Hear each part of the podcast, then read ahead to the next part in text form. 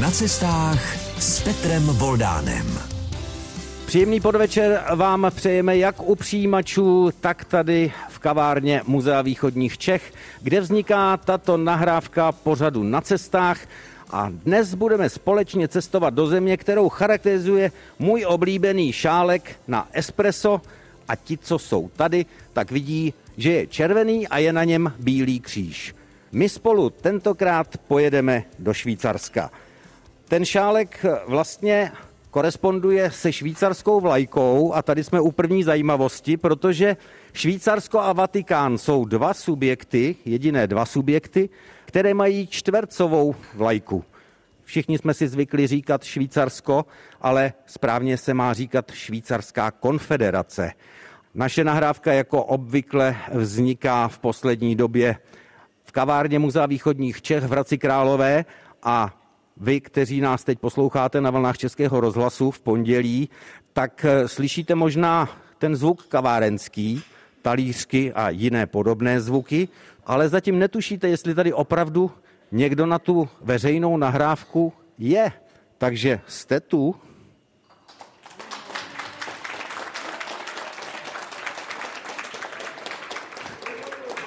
Myslím, že stačí, abychom nebyli jako na fotbale. Je tady dnes opravdu řeknu to trošku po domácku a neurvale, je to masakr, je tady naprosté plno. Každopádně moc děkuji za tu přízeň a jedeme do Švýcarska. A Švýcarsko to je země, která patří k nejbohatším a také nejpříjemnějším pro život na světě je za Norskem na druhém místě na světě, pokud jde o index lidského rozvoje, to znamená ukazatel životní úrovně. Pokud vás zajímá, jak si stojíme v téhleté tabulce my, tak my máme krásnou 620. Takže není to až tak nejhorší, ale Švýcarsko to je 620 bohatých kantonů a kdo by to řekl, že se o to zasluhuje země, která je vlastně převážně zemědělská. Proto my se podíváme dneska i na ty stráně, podíváme se za kravičkami.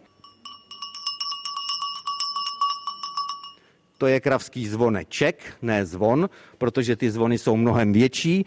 A já vám v průběhu dnešního pořadu také povím, jak se vaří sír, povím vám, jak se vyrábí čokoláda, anebo jak cestoval švýcarskem, což se málo ví, Karel Čapek a Olga Scheinflugová.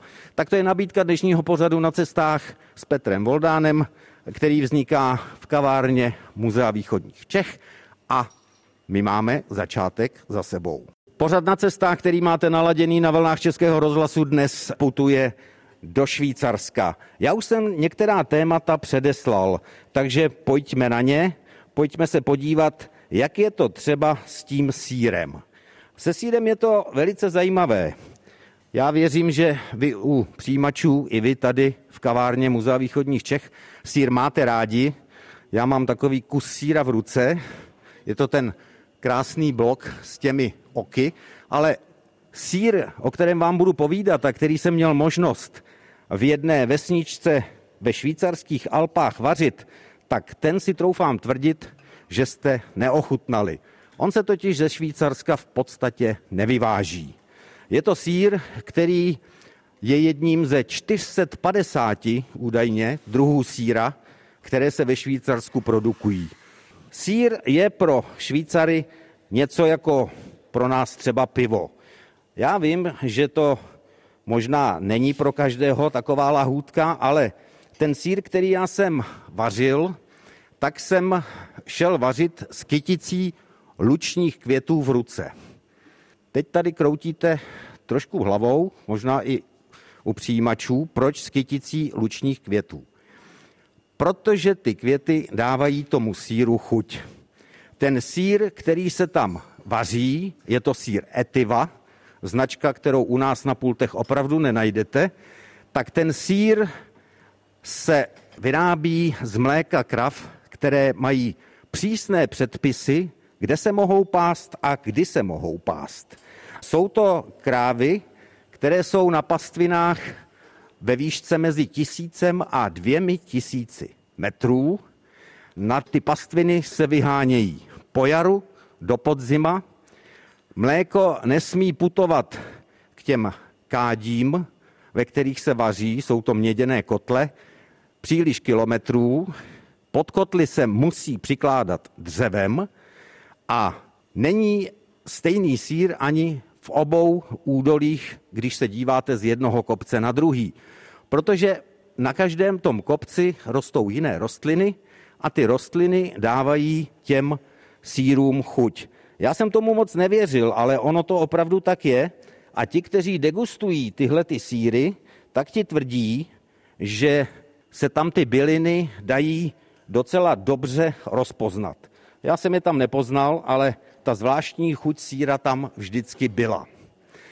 Vy možná znáte třeba chutě síra, které jsou trošku po oříšcích a podobně. Ale teď si vemte, že znalci švýcarského síra jsou schopni odlišit až 45 vonných složek. Poznají, jestli je tam jetel, oregano, fialky, kmín anebo narcisy. Tak proto jsem šel vařit tenhle ten švýcarský sír s tou kyticí lučních květů. Ten sír vaří jenom zhruba necelých 70 rodin, které potom ten sír, který vyprodukují, dávají do společné, já bych řekl, sušárny nebo místnosti nebo domu na zrání, kde ten sír získává tu pravou chuť. Je to zajímavé také v tom, že třeba tam, kde já jsem vařil ten sír u té jedné rodiny, tak tam udělají jeden ten zhruba 15 až 17 kilový bochník toho síra za den. To jim úplně stačí.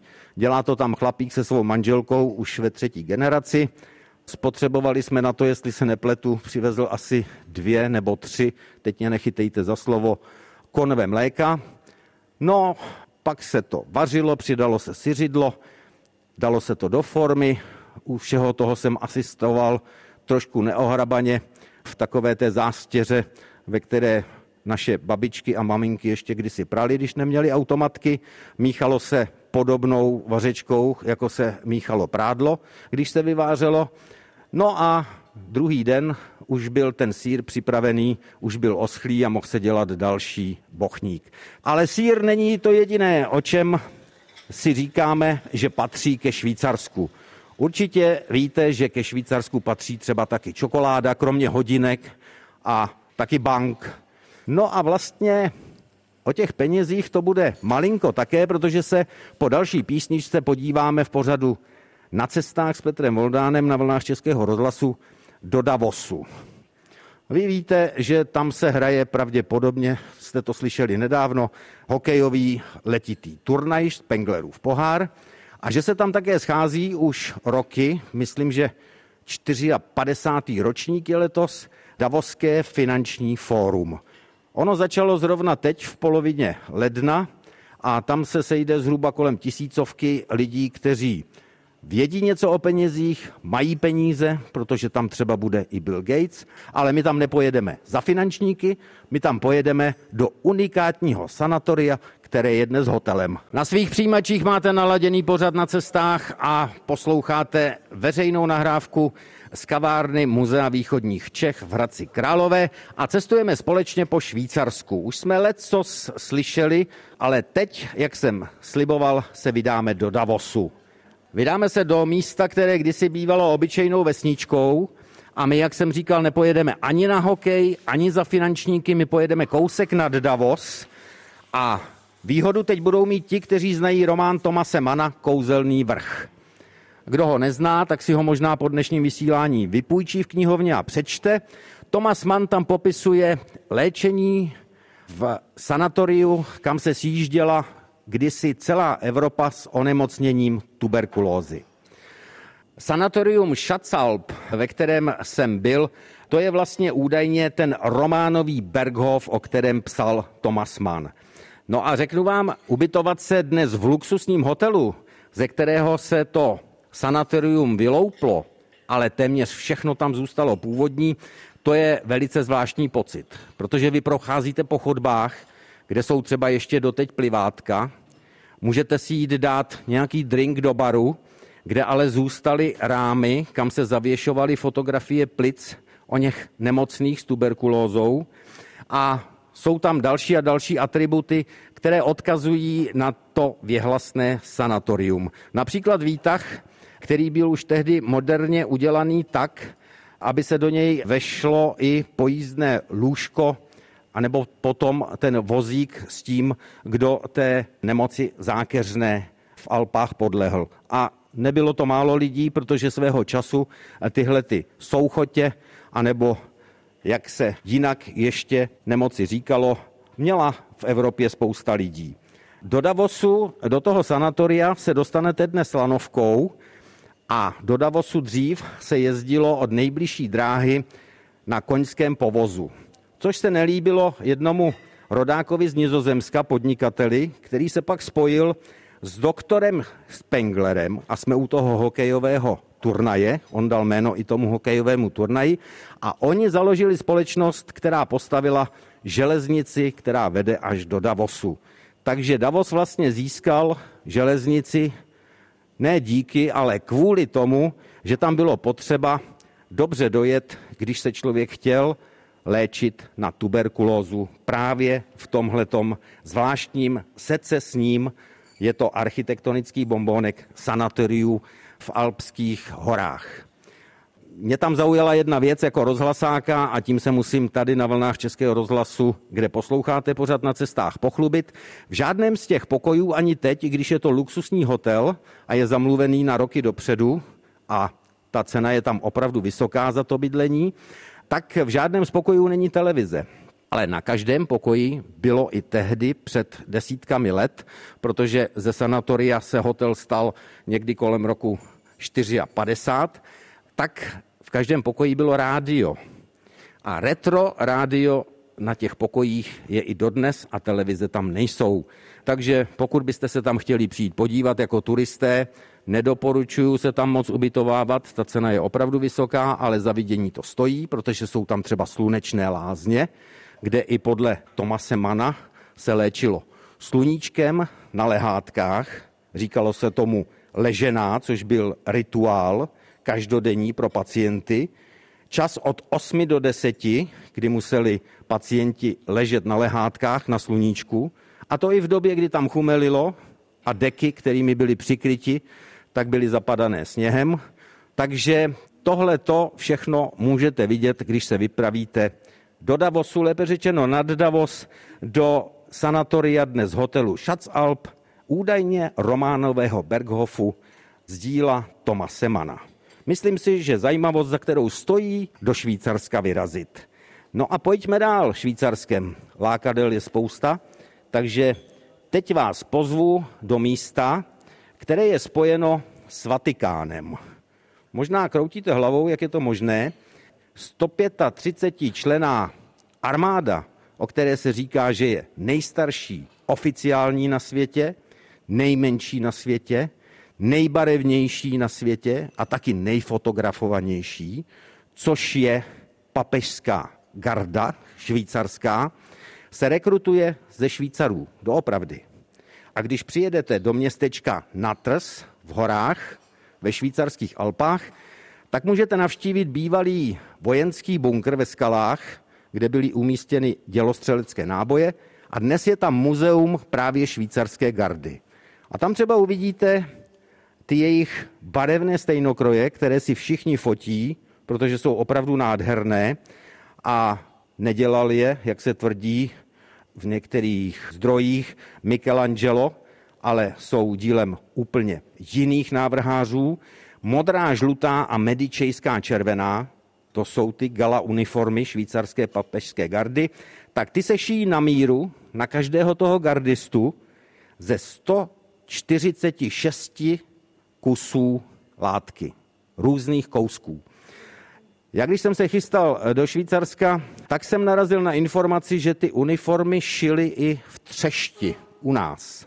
Tak jsem volal do Třešti a tam jsem se dověděl, že kdysi tam něco pro ně vyrobili, ale ty uniformy celé tam nikdy nešily. Takže když narazíte na tento mýtus, je to škoda, byla by to zajímavá česká stopa, ale tahle ta stopa tady není.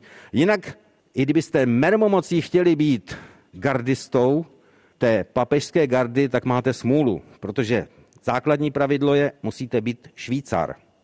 musíte být svobodný Švýcar, katolík ve věku 19 až 30 let, musíte mít víc než 174 cm po základním výcviku ve švýcarské armádě a potřebujete doporučení místního kněze. Takže pokud pojedete do Švýcarska, třeba i na základě poslechu pořadu na cestách na vlnách Českého rozhlasu, zajďte se podívat za švýcarskou gardou.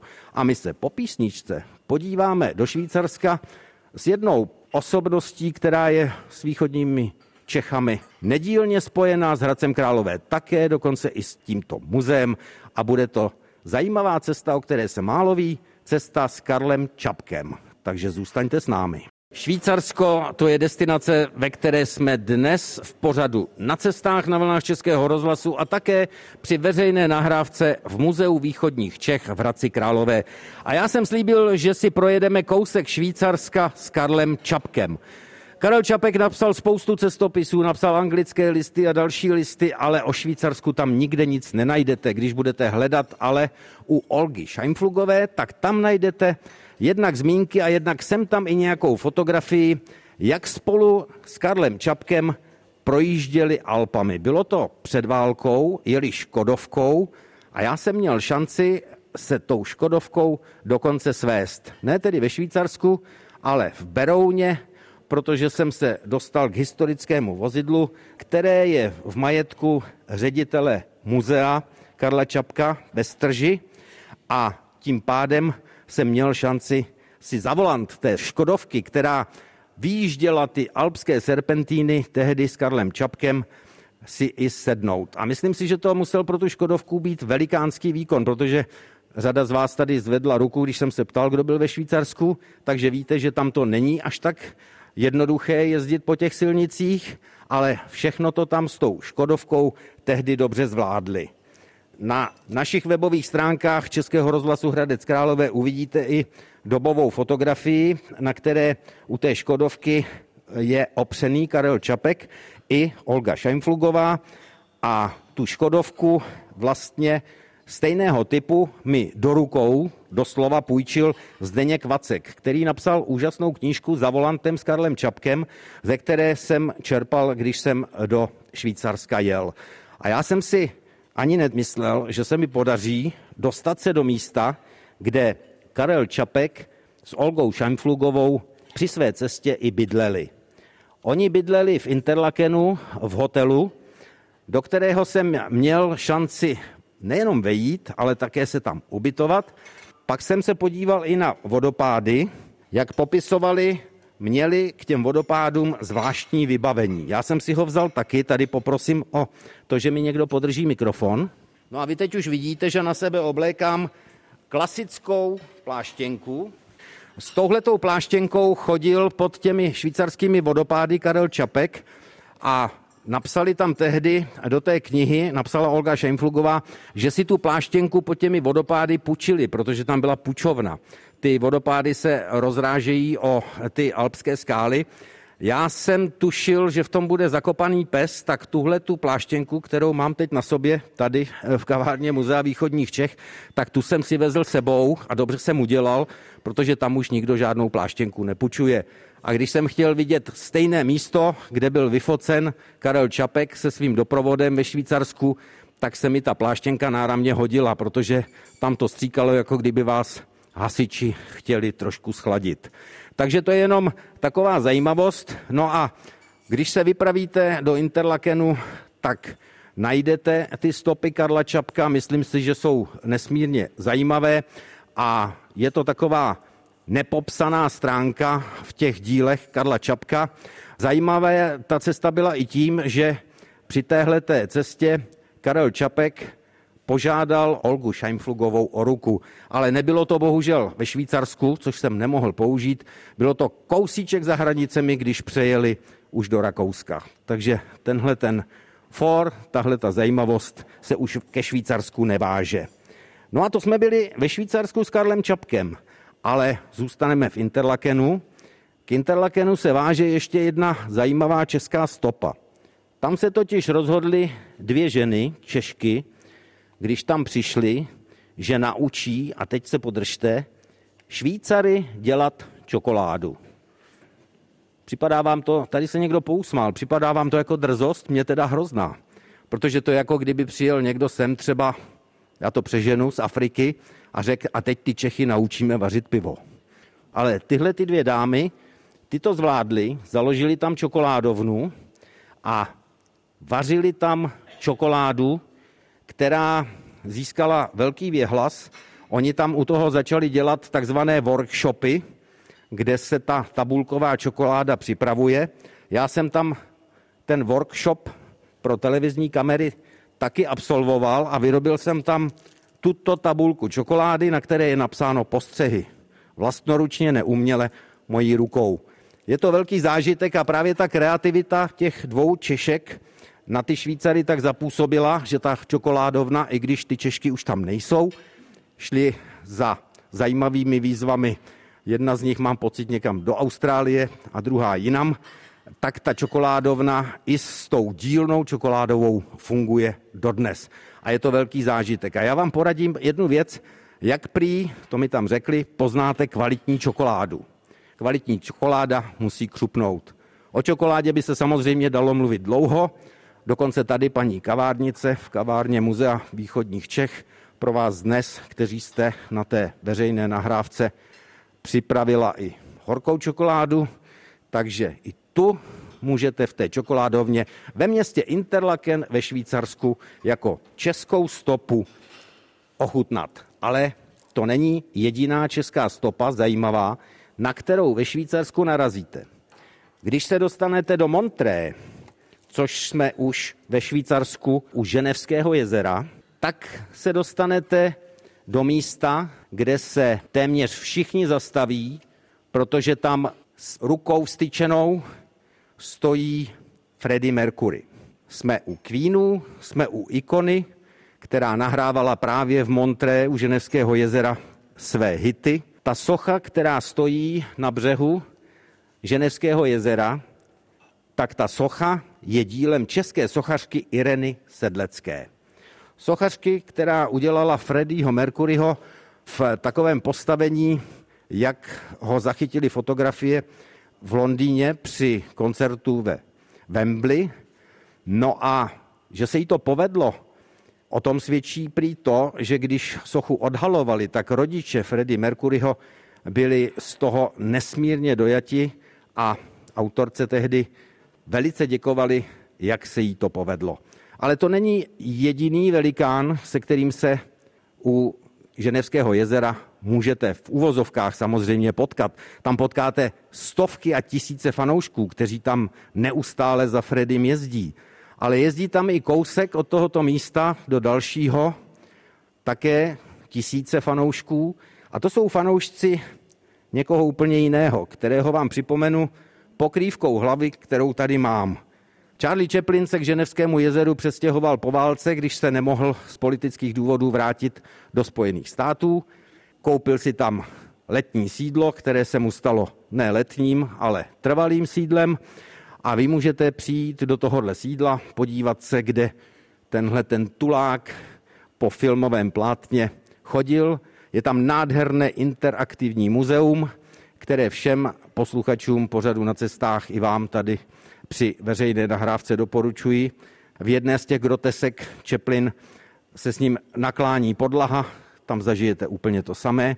Ten baráček, ta místnost se s vámi začne točit. Můžete si sednout taky na vězeňskou lavici, když Čeplin hraje zadrženého a tak dále a tak dále. Takže to je cestování po Švýcarsku i s českými stopami na vlnách Českého rozhlasu a než půjdeme do finále, tak si ještě jednou zahrajeme. Pořad na cestách pokračuje a pokračuje i veřejná nahrávka v kavárně Muzea východních Čech.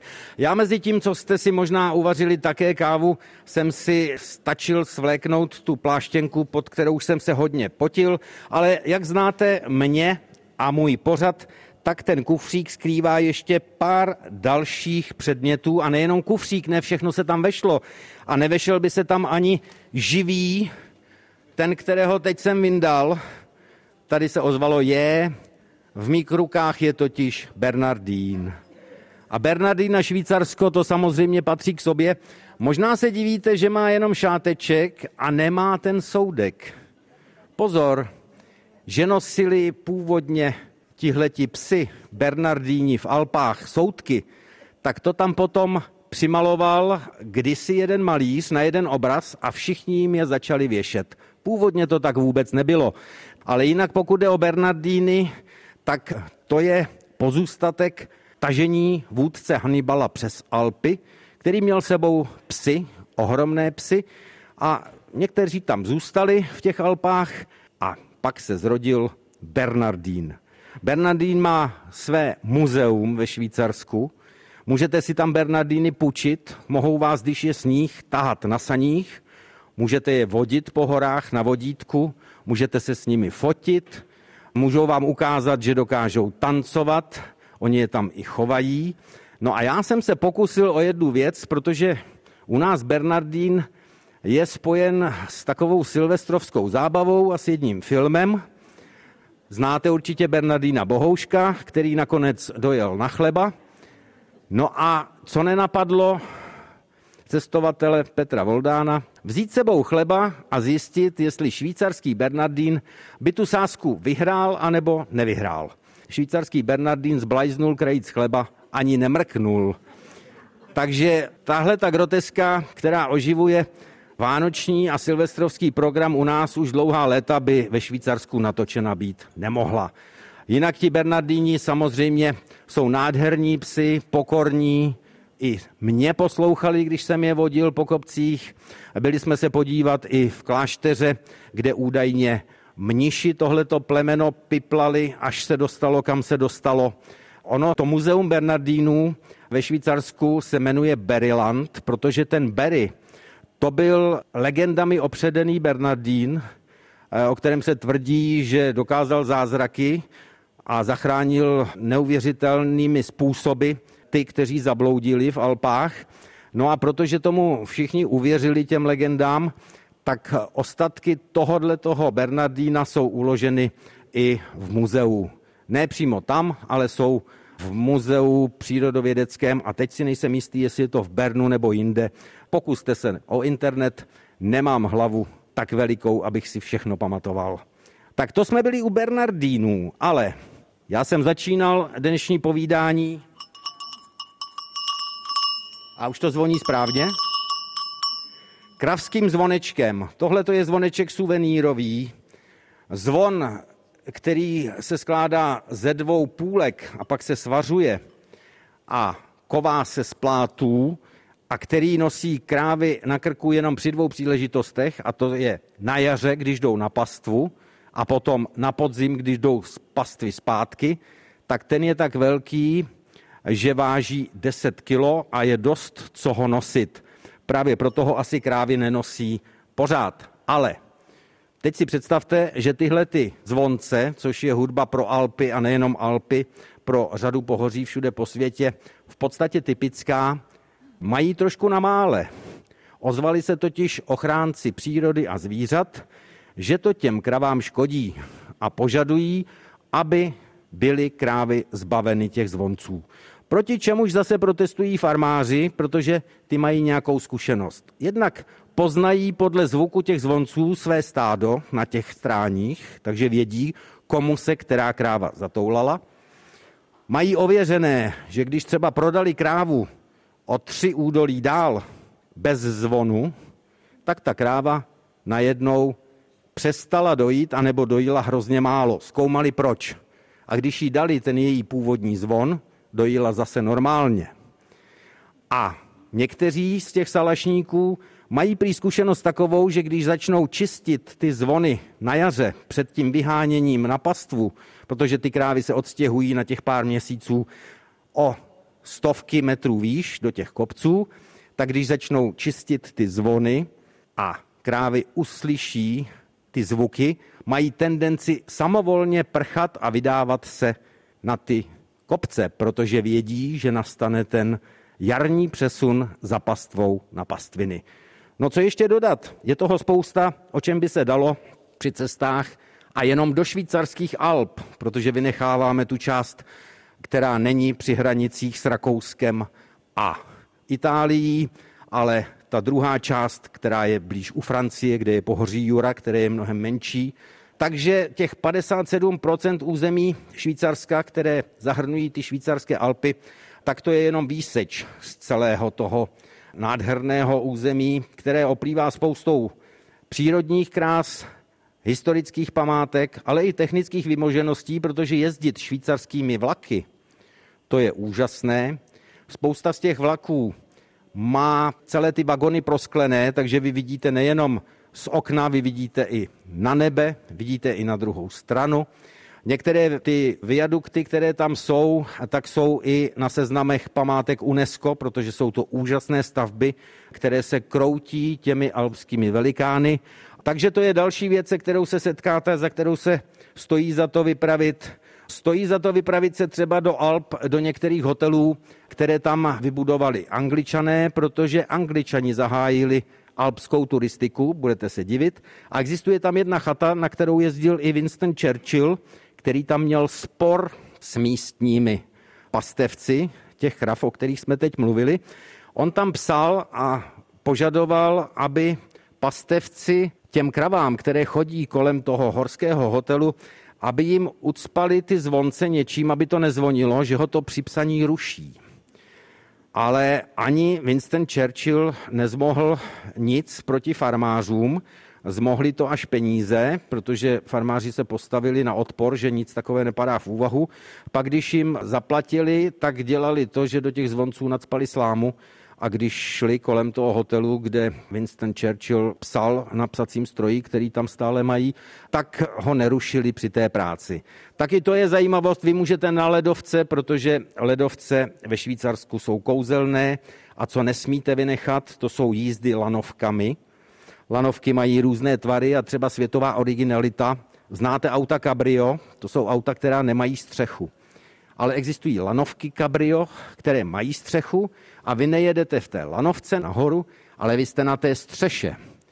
Takže když překonáte ostych, někteří obavy, je tam zábradlí, je to bezpečné, a nebo můžete jet zubačkou na horu Pilatus, která je nejstrmější na světě. Asi jste jeli někdy lanovkou na Petřín a zdálo se vám to dost do kopce tak to je nějakých 29,5% stoupání. A tahle ta nejstrmější na Pilatus, to je 48%. Takže si dovedete představit, jak jedete, jak pomalu jedete a jak stoupáte na tuhle tu zvláštní horu. Ale vy nesmíte ve Švýcarsku vynechat ještě jednu horu a tou budeme dnes v pořadu na cestách končit. Vy potřebujete dojet lanovkou samozřejmě na vrch Schildhorn, což je pro znalce agenta jejího veličenstva, Jamese Bonda, agenta 007, Piz Gloria. Právě tam honil padouchy při natáčení v roce 1968 až 9 pro jednu z Bondovek v tajné službě jejího veličenstva.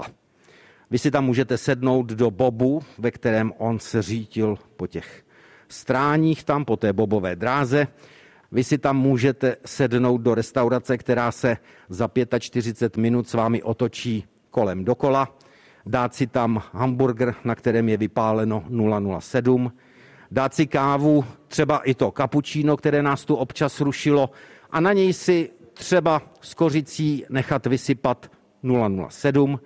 Vy se můžete na tom Schildhornu podívat i na toalety, které jsou snad nejnavštěvovanější a chodí tam spousta lidí, kteří tam vůbec nepotřebují za žádnou potřebou, protože přijdete třeba k zrcadlu a teď se před vámi objeví jedna z Bond Girls a ptá se, kde jsi byl doteď. A pak si můžete u baru dát ten drink, promíchat, netřepat a máte zážitek ze Švýcarska hotový. No a já už jsem hotový s cestováním po Švýcarsku, protože náš čas se naplnil. Já vám moc a moc děkuji za vaši pozornost tady v kavárně Muzea východních Čech.